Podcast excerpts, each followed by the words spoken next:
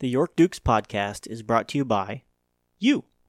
This listening experience is brought to you by all of the patrons, students, families, and businesses that support York Duke activities. We are filled with gratitude every time someone buys a family pass, purchases an ad in our programs, or pays admission to one of our events. Nothing gives us more pleasure than seeing our bleachers filled with the Navy and Vegas Gold faithful of Duke Nation. If you want more information on how you could become a supporter, contact YHS through our website, yorkpublic.org. I also want to make you aware of all the different ways to keep in touch with the York Dukes, no matter where you are. We can be found at YHS underscore Dukes on Twitter, Instagram, and Snapchat. These are the best platforms for upcoming events, in game reporting, final results, and announcements. Our website is yorkdukeactivities.wordpress.com or use the athletics and activities link at yorkpublic.org. This is your source for full season schedules and featured news on our blog. And of course, right here on the York Dukes podcast, hosted by podbean.com and can be found on iTunes and Google Play. Thanks, as always, for listening. And now, episode one.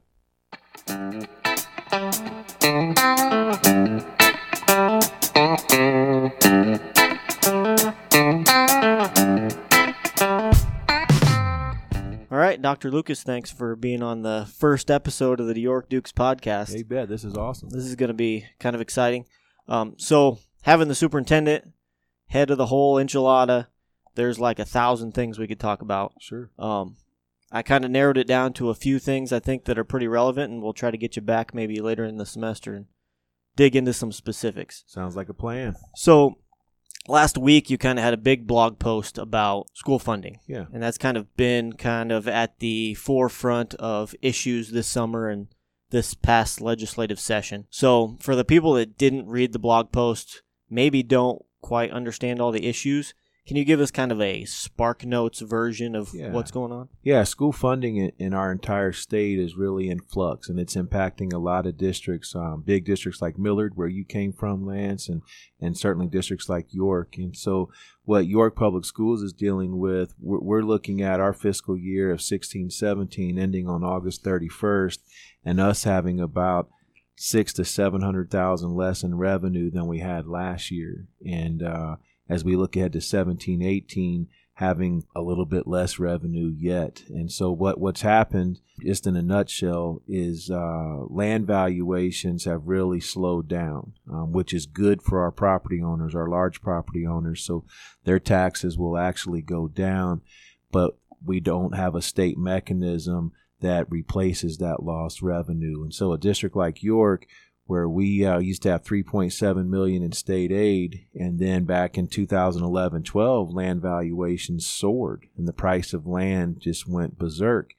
And so then we were able to rely on our property tax money but our state aid went from 3.7 million dollars down to 200,000 dollars now we're into into a situation where our state aid hasn't bounced back at all it continues to go down we'll be at 150,000 next year but our valuations have leveled out. So it's been important that we control our spending. We'll spend less this year than the school district spent in 14, 15, or 15, 16. Um, there's not a lot of organizations that can say that for sure. Right. For the people that don't follow it really close, you hear kind of an explanation like that or read a blog post and it seems really obvious. There's a problem, needs to be fixed, and most people don't get face to face time with legislators or senators or things like that. You have had some of that face time, and I've always been curious what is their response when you sit down with somebody in power like that and lay this out? What, how do they respond to that? Some of them are sympathetic. All of them that I visited with, and it's been dozens over the last couple of years, always will say in their own way, they'll say, We know we have a problem and we're working on it. And, and to be honest with you, I mean, th- this isn't a brand new phenomenon. We've had um, an over reliance on property taxes for decades. And, and so it's just been really brought to the limelight over the last several years because of how valuations really skyrocketed. But the, the state senators will tell you they know they're working on it. There's not an easy fix. And to be honest with you, Lance, it gets really frustrating because almost all of them run on the uh, the campaign pitch of we're going to reduce property taxes, and then they get in there, and uh, a lot of them aren't as active as we'd like to see them be in finding sustainable school funding outside of property tax revenue. You know, our state ranks 49th in the nation for the percentage of school district revenue that comes from the state. We're 49th. And an example would be that our state ranks second in the nation for the percentage of local property taxes that fund schools. So we're severely out of whack. Um, we have some senators that are uh, that are working on it harder than others. Sure. And I know there's a lot of other stuff that goes into that now with the federal election and kind of some personnel that are in there. And we'll try to get to some of that school choice stuff, you know, later on in a different podcast, maybe. Now, before we bore everybody to death with the school finance, give me kind of what group you're a part of or you're kind of heading to to address this issue real yeah, quick. We have a great coalition that formed back in December, uh, December 27th. It's called Nebraskans United for Property Tax Reform and Education and uh, York Public Schools is a founding member. We've partnered with Farm Bureau, many different uh, school organizations to include NSEA, NCSA, pretty much all of the alphabet soup, a lot of ag related organizations, uh, Nebraska Farmers Union, Nebraska Farm Bureau, pork producers, corn growers, everybody you can imagine. Our coalition has um, over 40,000 members. And we are uh, content. We actually meet tomorrow in Lincoln. We're, we're working on coming up with sample legislation that we can provide um, senators that are interested in this to show them where some other revenue streams could come that would reduce our over reliance on property taxes, but still sustain our high performing public schools in Nebraska. Right. Okay, I'm going to switch topics a little bit. This might seem unrelated, but maybe not as unrelated as people might think. Um, and that's social media. Mm-hmm. Um, I know you're very active on Twitter, York Duke Power, and then Facebook as York Public Schools. How do you see using social media as the communication arm for a school district? I, I love it. Uh, and I, to be honest with you, Chris Erickson and Craig Badura, when he was here back in 2009, they, they got me uh, introduced to Twitter. And I was kind of skeptical at first. I, you know, that was back when Khloe Kardashian was tweeting what her chihuahua had for breakfast, right. and I just thought Twitter was a big waste of time. But as I got to become more familiar with it, you know, Twitter's about who you follow, and if you follow, and and, and I'll tell you, Nebraska public schools are uh, really leading the way across the nation for um, how progressive we've been in, in, promoting what's going on in York or, or Gothenburg or Milford or other places. So I, I've just fallen in love with Twitter, and I think it's a tremendous way to communicate with anybody and everybody right. about what's going on. And it's so great here in York um, York is actually a very big Twitter town, and uh, I think YPS is a big part of that. We've had various uh, Twitter trainings over the years, and and there's a lot of businesses and parents um, that are on Twitter, and it always surprises me. I was at a July Fourth party at Clark's Lake a couple weeks ago, and um, three guys, uh, farmers in their 60s and 70s. Yep. That if you lined up 100 people and you said, hey, who are the three people least likely to be on Twitter, you pick out these guys and they were talking about tweets that they've seen from York Public Schools over the last year. Blew my mind. Mm-hmm. They don't tweet, but they're on Twitter to lurk, you right. know, and to read.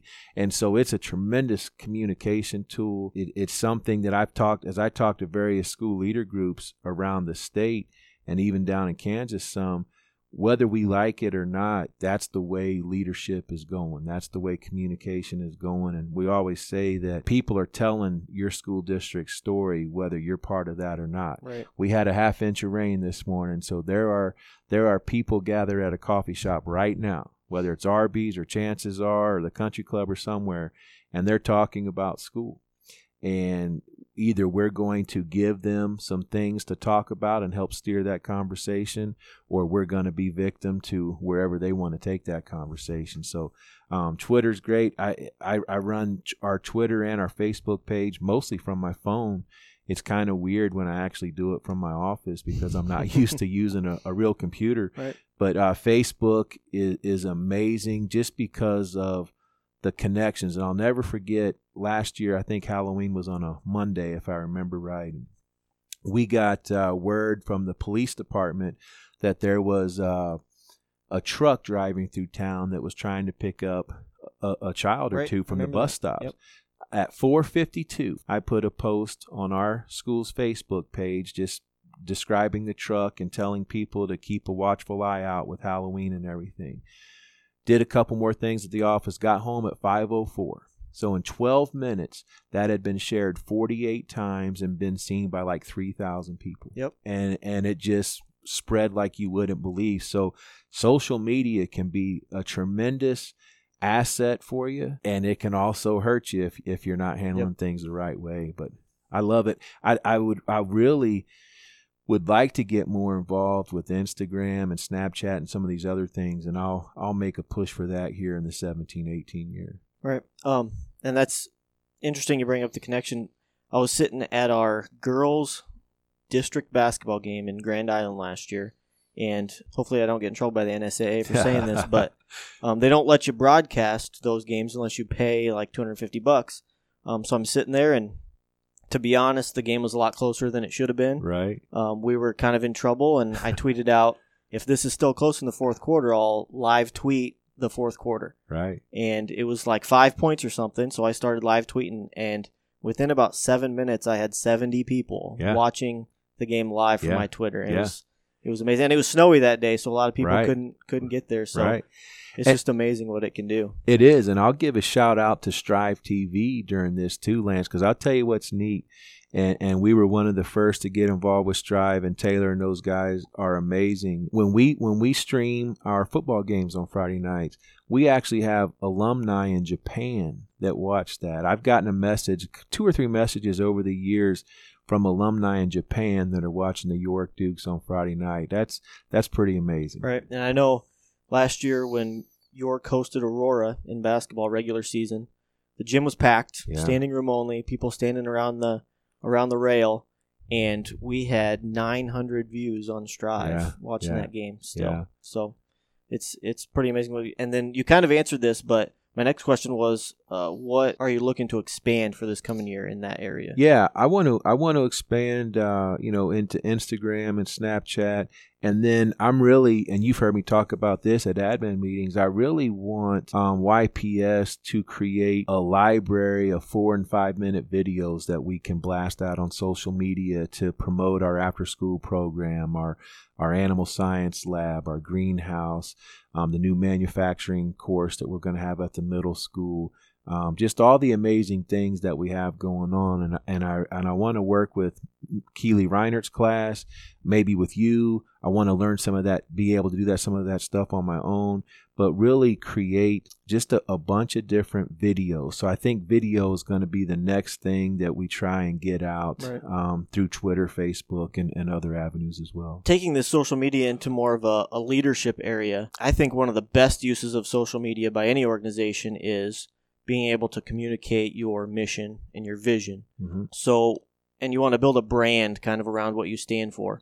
And to be honest, a lot of organizations and schools are really terrible at Mhm. that on social media. Right. You know, they try to tweet a lot, but it doesn't revolve around any sort of branding or mission or, or anything like that. So, when you think about the York Dukes, what are kind of the, the pillars that you want York to stand for year in and year out? I think enthusiasm, pride, and opportunities would be the three things that jump out the most. You know, uh, as I look at what I feel like our role here as as the admin team is um, providing opportunities for our kids and staff. You know, that I always say we're in the opportunity business, and so those are the things that I want YPS to be known for. I, I, I want YPS to be known for having courage and being supportive of all activities. Academics are always going to be our number one, and we'll we'll we'll put a lot of things out on social media about our great NeSA scores. Matter of fact. Beth Erickson was looking at those yesterday. Our NeSA scores are even going to be they're they're better than they've ever been, and we can't wait Mhm. to get that info out on social media. But then to promote FFA and mock trial and one act and football and softball, volleyball, wrestling, everybody, we're all York Dukes. And it goes right. into, you know, our, our, our, B1, which we'll talk about later. But I want, uh, I want our messaging to, to show whoever happens to see it that we're about all of our kids all of our programs, all of our staff, and um, that we take tremendous pride and have a lot of enthusiasm uh, about what we do, how we do it, and we're always looking to to get better. You know, I think we've had a lot of success here, and and and I feel like we've become one of the you know top four or five school districts in the state, but we always want to get better. We always want to have our eye on what's the next thing that can take us up the mountain a little bit higher. Dr. Lucas mentions the B1 theme when discussing leadership and branding. Let's take a short break as we talk to YHS senior Dalton Mogul about how he embodies the B1 mantra. Tell me how you strive individually to be one as a leader. I strive around our school just anytime I see someone who needs help, whether it be with classes or just common things like if they're struggling with a bad day or anything, I just try to help always be positive with people and put a smile on their face. Just be a leader for others to see to do positive things around school and how it can help others. B1 also means that we are one school, one community around a common vision. You've obviously been a part of this community longer than I have. What makes York such a special community in that way? Yeah, we're just we're one of those real small towns that get together for things such as like Friday nights for football. Almost everyone's there, and we can go out and have uh, back to school getting togethers. Like that doesn't happen everywhere, and it's nice to have a small community where you can all get together and get excited for athletics and fine arts and just things to get back in swing for the school year. We appreciate you being on the podcast. What do you got planned for the rest of the day? Uh, I gotta go to work at the golf course, and then I'll probably go golf again. Sounds like not a bad day to me. Nope.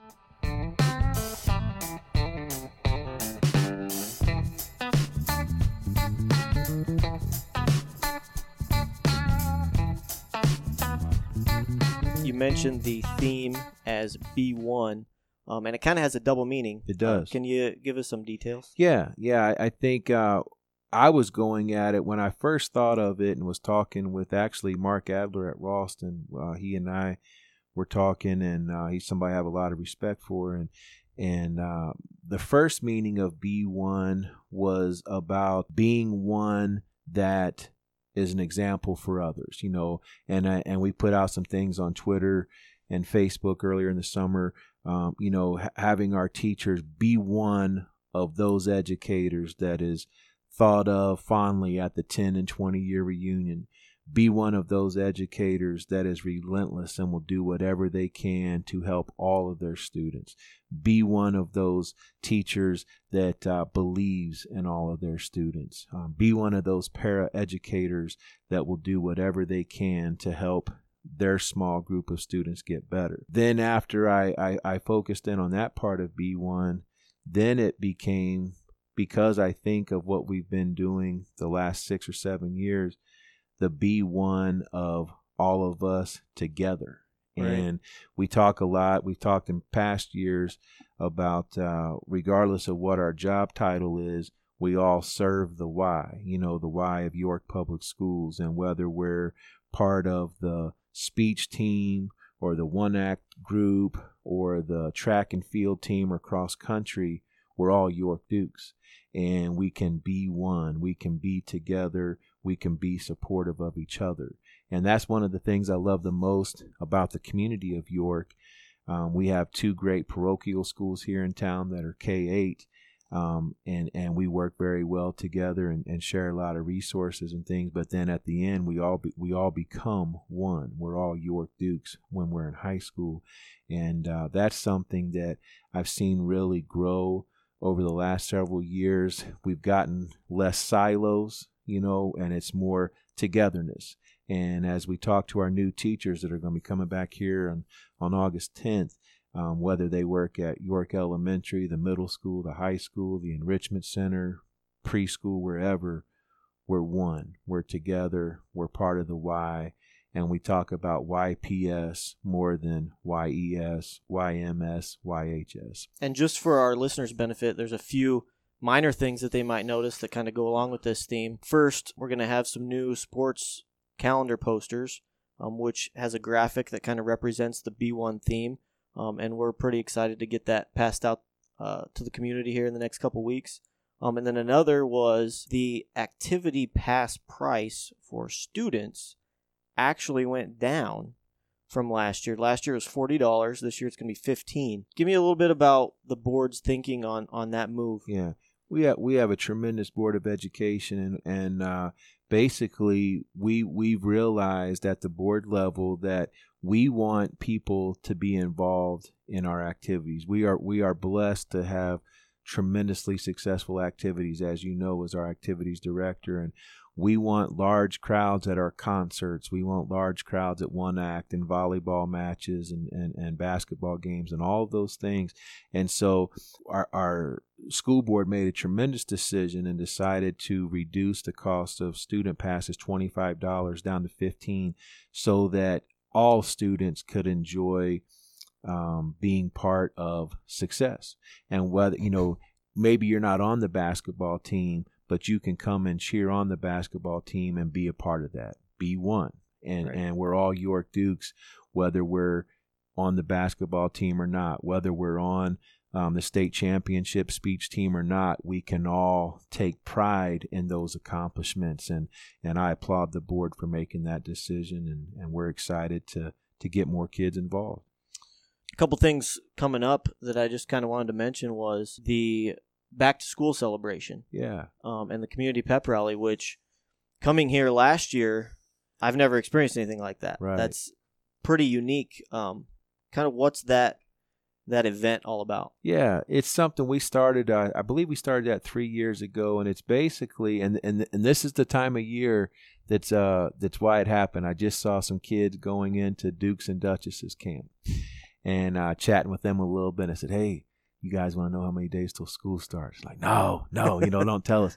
And so, you know, I, I like to mess around with kids when I see them over the summer, but what what the back to school celebration and community pep rally does is I think it it it allows the kids to have something to look forward to, you know, and whether they admit it or not, we know 99% are ready to come back Right. and uh, and so it, it's a cool thing because we involve both of our parochial schools. We involve Epworth Village, um, York County Head Start. We all come together and we have a lot of vendors. We're going to have bounce houses, inflatable joust rings, and I'll tell you what's going to be cool, Lance. This year is going to be our best one ever. Mogul's going to be there as a DJ to provide some music.